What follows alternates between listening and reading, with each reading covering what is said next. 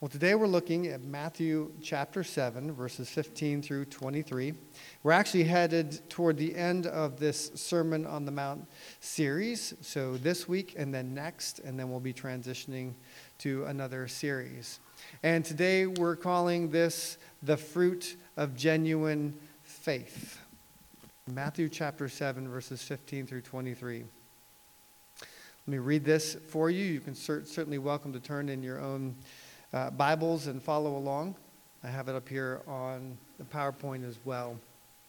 Here's what we read. Watch out for false prophets. They come to you in sheep's clothing, but inwardly they are ferocious wolves. By their fruit you will recognize them. Do people pick grapes from thorn bushes or figs from thistles? Likewise, every good tree bears good fruit, but a bad tree bears bad fruit. A good tree cannot bear bad fruit, and a bad tree cannot bear good fruit. Every tree that does not bear good fruit is cut down and thrown into the fire. Thus, by their fruit, you will recognize them. Not everyone who says to me, Lord, Lord, will enter the kingdom of heaven, but only he who does the will of my Father who is in heaven. Many will say to me on that day, Lord, Lord, did we not prophesy in your name, and in your name drive out demons and perform many miracles? Then I will tell them plainly, I never knew you. Away from me, you evil doers. Those aren't words I want to hear. I want to hear, well done, good and faithful servant. And hopefully you want to hear that as well. And Jesus has been giving us really a pathway for hearing those words. He says, if you want to be a citizen in the kingdom of heaven, this is what it looks like. And we've been unpacking those words to the best of our ability. One of the times when I first made my way to India, I used to get there a little bit more often, but some of the people who were there on the ground doing work, good work, sharing the gospel, the hard work of declaring the good news, especially in north central India, where there wasn't a lot of presence of genuine believers. They would express frustration, but it oftentimes was not with people who adopted a completely different worldview. It was with people who called themselves Christians. And in particular, there were a handful of popular evangelists who would go to cities or villages and amass large gatherings of individuals and take videos of that and then send it back to the West and gather a lot of money for their ministry. The reason it frustrated the people who were on the ground is because what people would do, according to them, is they would go to a city and they would pay people to come onto the bus and to go to a place where they'd have a large amphitheater gathering and respond to the gospel when it was offered and then take videos. So this was people coming to faith, at least a show of it, by pay. And in a culture, in a place where poverty is pretty prevalent, you know, money speaks. It does anywhere too, probably. So what happened then, unfortunately, for people who were genuinely loving the things of God, when they would come to other people and say, hey, have you heard about this Christ and his love? They'd say, oh, yeah, we've heard about it. We were manipulated by it. For people who say the same things that you do, oh, yeah, we know what Christianity is all about. And they had a lot of damage to repair by people who called themselves Christians. In fact, most of the conflict over there too came from different people vying for power. And that is not as it should be. Jesus seems to have something in mind here when he says, you need to watch out for false prophets. Historically, to the group of people gathered who were sitting and learning from Jesus about the kingdom of heaven, they could look back and see that there's a long string of individuals, even in their history, who were supposed to be shepherds watching out for God's people and only used it for their own influence and gain. They were false prophets. Really 3 points, but pretty brief points for today as we unpack this just a bit. Jesus is saying you need to watch out for faulty content in verse 15. Faulty content and faulty character. But verse 15 first, watch out for false prophets. They come to you in sheep's clothing, but inwardly they are ferocious wolves. So Jesus says, look, you need to watch out because there are people who will be false prophets. Now, prophecy in the Bible sometimes involves looking down. We talk about the fulfillment of prophecy even in the person of Jesus. But most of the times the prophets in the Old Testament, when you look at the 12 prophets, they're forthtelling. They're telling God's people in that space and time how God wants them to live. They're declaring God's truth. And that's typically what prophecy means. It's a person who is saying, this is what God has revealed. And you're applying it in contemporary context. And there were people who were false prophets. They weren't declaring the truth of God. They said they were, but they actually weren't. And Jesus says, watch out for those kinds of people. They come to you in sheep's clothing. They seem like they mean well, but inside, inwardly, they're ferocious wolves. And Jesus, throughout the sermon, has been doing that a whole bunch, driving things inward. Outside look good. They've got the wool that looks like a sheep, and maybe even scratch and sniff. Smells like a shepherd. But inwardly, actually, you zip that back and you see what's happening on the inside. They're wolves. And in the agrarian society of this day, the wolves were the bad guys. You want to protect the sheep. Wolves seek to destroy the sheep. And this is an inward thing. It's difficult to measure, but you can at least start getting there by gauging their content. That is, they're false prophets, so they're declaring something. So when a message is going out, then part of what Jesus is saying is be on lookout to make sure that the content is true.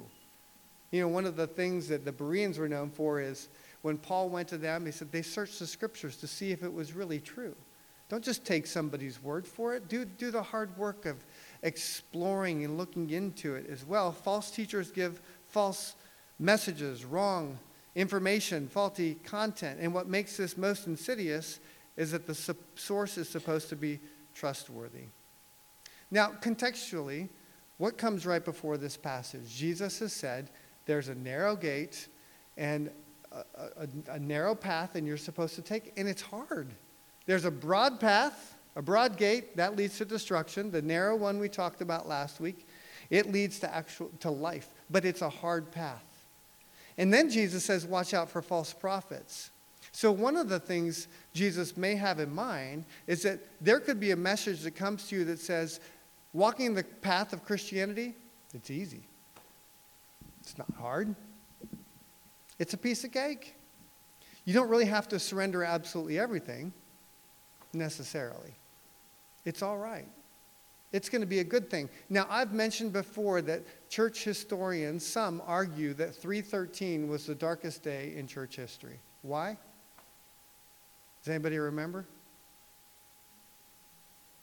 It's the day when Constantine declared Christianity the religion of the empire. Now, up until that time, people who were Christians were kind of on the outs, right? They were on the margins. And if you decided you were going to align with the path of Christ, it might mean you lose your business. It might mean you live in a different part of the city. But it didn't matter, see, because Christ was my all in all. Have thine own way, Lord. Everything I give to you, it's all about you. It's not about me. So if I sacrifice on behalf of Christ, I really gain, even though the world looks at me and says, we're going to shun you. That's a hard path. Tertullian said the seed of the church is the blood of martyrs. You know, you look in modern day Christianity, where it's growing the most is places where you're persecuted. Places in the East. The West is no longer the center of Christianity. In a sense, we inherit that 313 edict. Churches have 501(c)(3) status. You get tax deductions on your giving. Right? Until they change a law, and then maybe I won't give as much because I don't get a benefit anymore. That's 313, people. That's not living for God's kingdom. That's living to line your pockets with a little bit more money and a kickback from the government. There are plenty of people who probably come and say, look, following Christ is easy, but actually he's demanding everything of you. He's demanding your very life. And that's the only way that you can truly find it. This is the upside down kingdom we've been talking about. Not make sense? Yeah, because God's kingdom is entirely different. And if your life looks like everybody else's, you have to kind of do a little wondering. Am I taking the hard path? Jesus says there are false teachers who will come, and one of the things they may be teaching is, this really isn't that hard. The health and wealth gospel, right? God wants you to be healthy and wealthy. That is a very common message that some teachers would say, who maybe have large followings, that God certainly wants you to be healthy, and he wants you to have lots of money. And the way that you get there is by giving money to our ministry and trusting a little bit more in that stuff. So the health and wealth gospel, you're familiar with that, right? So this is not really, doesn't seem to be the path of suffering, where Jesus in Matthew 5, when he begins in the Beatitudes, ends by saying, blessed are you if you're persecuted. When you suffer for the gospel, well, that's a blessing. That's upside down, but it's easy for churches and people who are supposed to be shepherds to say something different. You can reach back a little further in history and even look at the history of the church and the Reformation with indulgences, and churches have authority and they gain power, and then they start saying, for example, in the 1500s, if you want forgiveness, you can get it. Just pay us a little bit of money. Your forgiveness of sins can be had for the right price, they say. And the price is money. And the gospel says, oh, you can get forgiveness of sins for the right price. It's not money. It's the riches of Christ when he became poor and he sacrificed on your behalf. You cannot buy that. He's paid the price. And you're making a mockery of his sacrifice when you attach forgiveness of sins to that. And you reach back a little bit even farther with Paul again, and the gospel is expanding beyond the Jewish notion of God is for us only most favored nation status that the people of God had. And Gentiles, people not Jews, are responding in droves to the gospel, and they start saying, do we have to be circumcised? See, circumcision was the indication that you were in that line of the people of God, but now do we have to be? And this is a big debate in the early church, and they come to the conclusion that circumcision isn't what makes you right with God. It's your faith in Christ, period, end of story, that's it. Don't put a stumbling block in the way that shouldn't be there. See, these are all examples of faulty content that's in the church, that's in the culture at times as well. Even back farther, there's prophets when things were chaotic all around who would say, peace when there is no peace. When the church says, hey, everything's okay, but there's a group of people suffering, and we want to pretend they're not actually suffering, so let's explain it away. That was happening thousands of years ago. That's faulty content. There are things, there are problems, there's things that are wrong, and we have to declare those and not pretend they don't exist. Watch out for false prophets. Watch out for faulty content.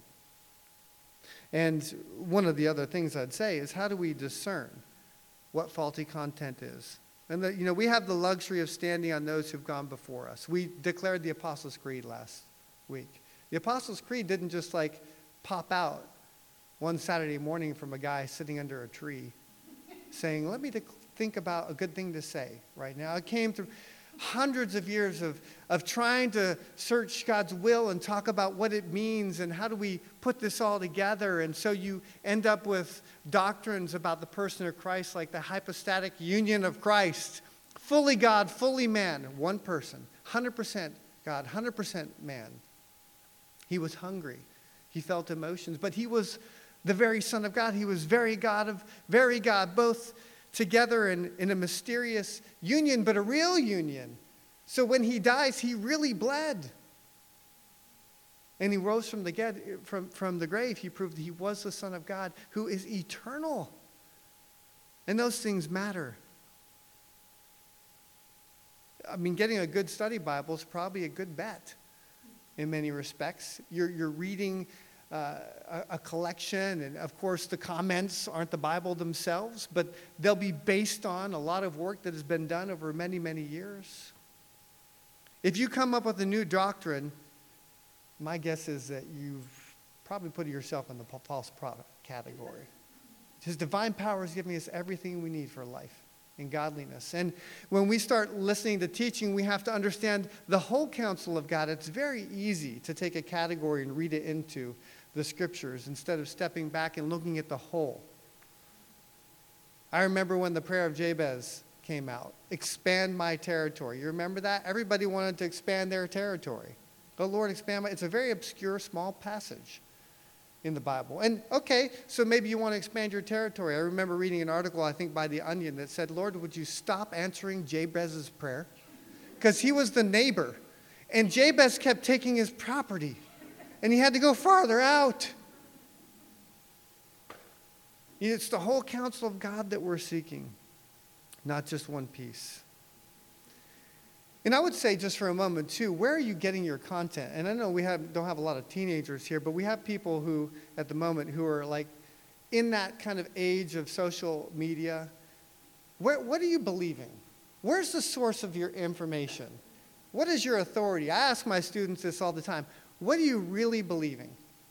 You know, when you read something, and TikTok and Instagram and maybe Facebook for older people, and that kind of stuff too. I mean, it is the information source for you that tells you who you are or who you ought to be. Really? That's tenuous if that's what you're building your life on.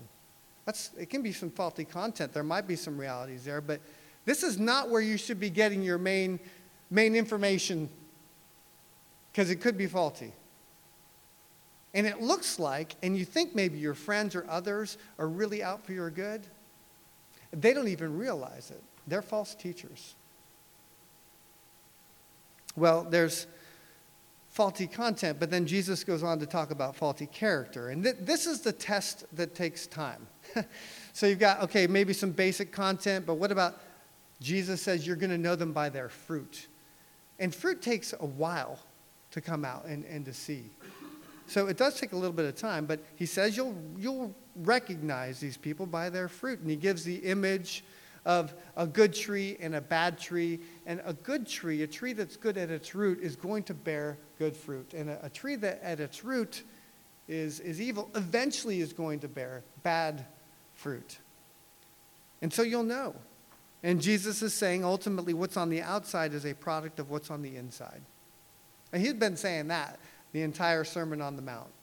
He's been trying to get back from, on the outside you can obey this command, but it looks like you're doing it according to everybody else, right? You haven't killed anybody today on the way in here, but you might have been angry, and you're on the hook for that. Because Jesus says this is just a manifestation of something happening deeper inside of you. And Jesus wants to get to the deeper inside of you piece. That's part of what he's talking about. That's what he's getting at. And so here's another image of it. Good fruit from a good tree. What's happening on the inside? You'll know they're false prophets, they're wolves, by the fruit that they bear. I was watching a TV show recently where somebody was trying to get a person and a professional athlete to join his team, and was wooing him with all kinds of, food and fine dining and promises. And then eventually the guy said, no, I'm not going to go. And the person who was wooing him snapped and just went from kind to angry and mad. How dare you? So, okay, now we're seeing what's really going on here, right? There's the fruit. The anger is like his motivation was off, but it took time to see that. I've mentioned multiple times my admiration for men and women of faith who've been in it for the long haul, who have been faithful to the end. It's that their character, and when I say their character, I'm not talking about people who are perfect, obviously. But when they make mistakes, they recognize it. They admit it. There's a humility to them. And there has been a stick-with-it-ness, a steadfastness through the ups and downs of life, where they say, I am yet serving Christ. I find that remarkably attractive. Soon Chang Ra, who is a professor in Chicago, I remember seeing him talk on a little video clip, too, about how often, at least in contemporary American culture, who we venerate or lift up are people with successful ministries, meaning large churches or places, people who go to different places. And he was kind of giving a caricature of a person who wears, plaid and rolls up his sleeves and has a couple of tattoos and maybe about 3 days of facial hair. And is, sort of cool, super cool and speaking at it's just a hip vibe, maybe the skinny jeans and that kind of stuff too and everything. And how people are coming in droves to learn from this, 27-year-old who's got a church that's got lots of numbers. And he said, I don't want to learn from that person. I want to learn from my grandmother who has bruises on her knees from praying. That's who I want to model my life after. Nobody knows her. Except for him. She hadn't written any books. But she's a woman of God. That's who he says I want to model my life after. She's been faithful to the end. Jesus started his sermon by saying the real blessings of life come from character developed by God in you through his Spirit. Like the fruit of the Spirit. It's the fruit of the Spirit. Love. And joy, and peace, and patience, kindness, faithfulness, gentleness, self-control. That's fruit that is being born in you by the life of the Spirit. And the starting point's recognizing you can't do that by yourself. That's where he began the Sermon on the Mount. Paul makes an interesting comment to Timothy that combines both of these when he's talking to this young pastor. He says, watch your life and your doctrine closely. Persevere in them, because if you do, you'll save both yourselves and your hearers. It combines these two things. Watch your life and your doctrine. So your doctrine is your content. Watch it. Make sure it... Be humble when you're wrong. We haven't got everything figured out all the time. We do hard study, and you want to make sure that what you're doing is as accurate as possible, but watch it. Be careful that you don't slide into something. But not just your doctrine, your life also. You can have all the right teaching, but if your life isn't lining up with it and it doesn't combine, especially if you're in a position of leadership, then you're putting people at risk. So he says, persevere in them. If you do, you'll save both yourself and your hearers. And Paul isn't saying that I have the power to save you in there. We know it's only through Christ. But I would suspect that some of you have some church stories or some people you've looked to who should have been shining examples of Christ who threw it all away, and it's probably destroyed you, maybe shaking your faith. I know I have. Actually, totally bizarre, a guy reached out to me who I haven't seen in 32 years. I'm 50 years old. When we graduated, and I was thinking of Michael W. Smith's song. For those of you who've been around for a long time, friends are friends forever type stuff or whatever. But pray for me and I'll pray for you. Pray that we'll keep the common ground. Does anybody remember that song? Yes, and it was going through my head because I think we were playing that during my graduation or something like that. There was a pretty large Christian influence there too, and he was one of them. One of these kids who was a believer before I became a believer and figured some into my story, and then we became friends. He reached out to me out of the blue earlier this week. He's going to be here in a few hours. Driving down from Chicago, he lives in D.C. He said, hey, I want to just catch up and see how things are going. We both had a common youth leader, the guy who led me to the Lord, who declared the gospel to me. Missionary dating story, cute girl, invited me to go to youth group. I said, yeah. Wink, wink, let's go and figure this out. God got a hold of me because the guy was declaring the truth of God. He was just a great faithful steward of the things of God. Went on to get a PhD and then went to be a professor at a seminary, launched a church, started a church, and then left the faith. That's the faith. Some indiscretion, a moral indiscretion, I never knew what. All of a sudden, this guy who was kind of somebody who was the rock in my life, I tried to reach out to, and he never responded to me.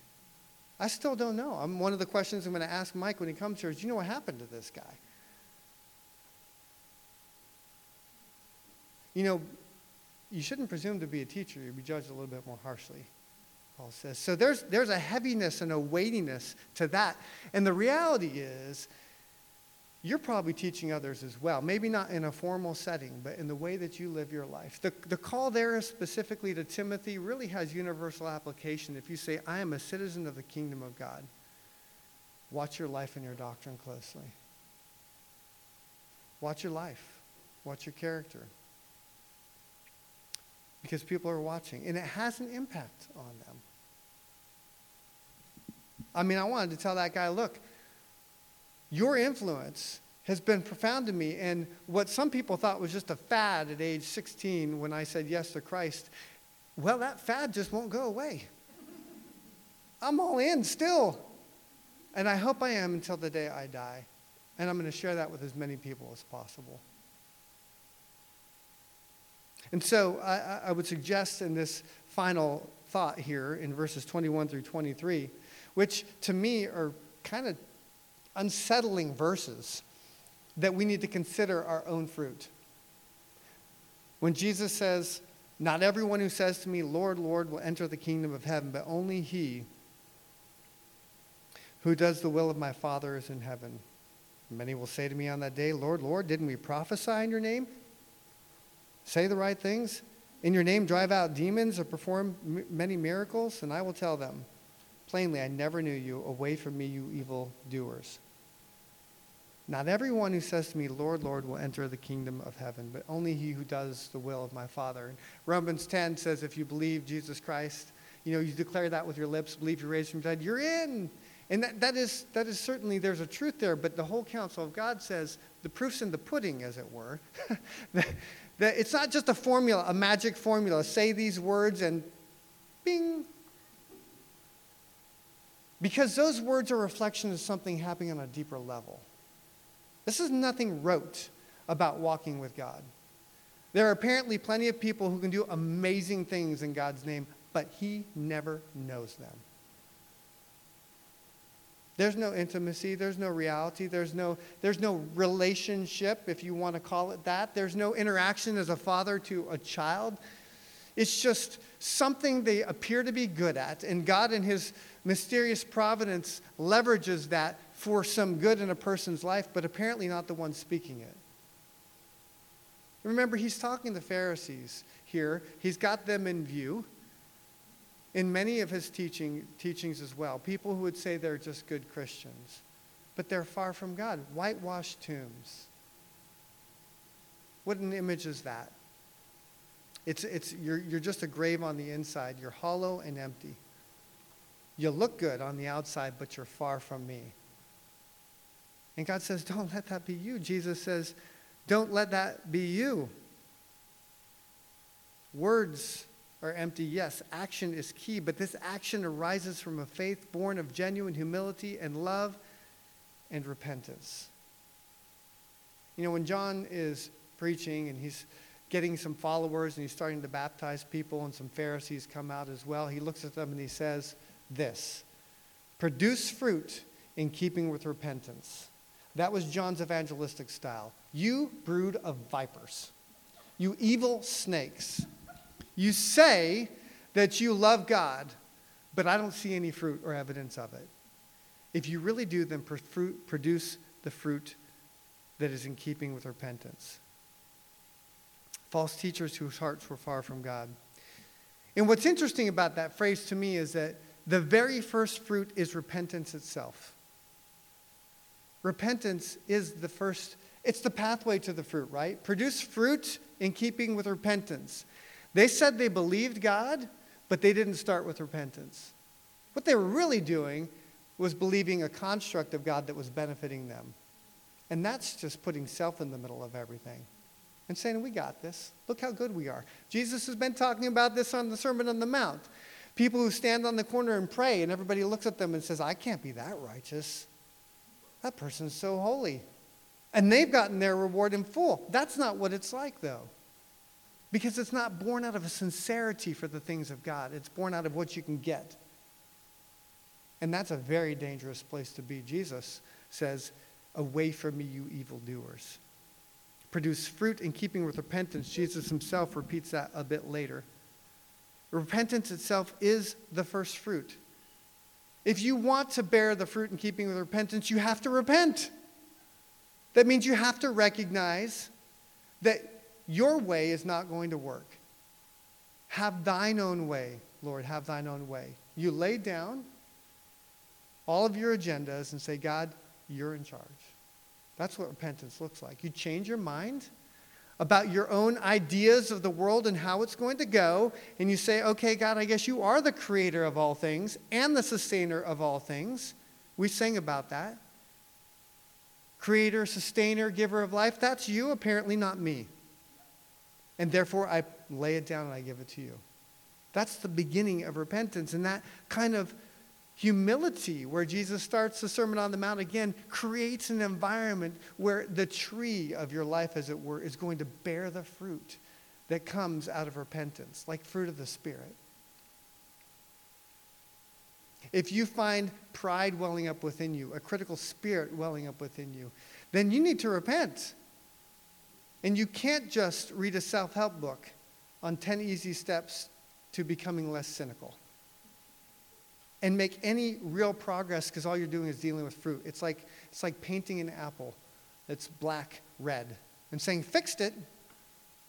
Jesus says, no, the real problem lies so deep within you. It's at the very core of your being. And the only one who can reach that is me. I created you. I know you. I'm the author of everything. So lay your life down and trust me with it. Stop trusting in false things and idols that are cheap substitutes. It's never going to work.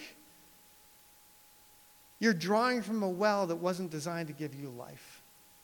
I am the only one who can provide that. I'm the living water.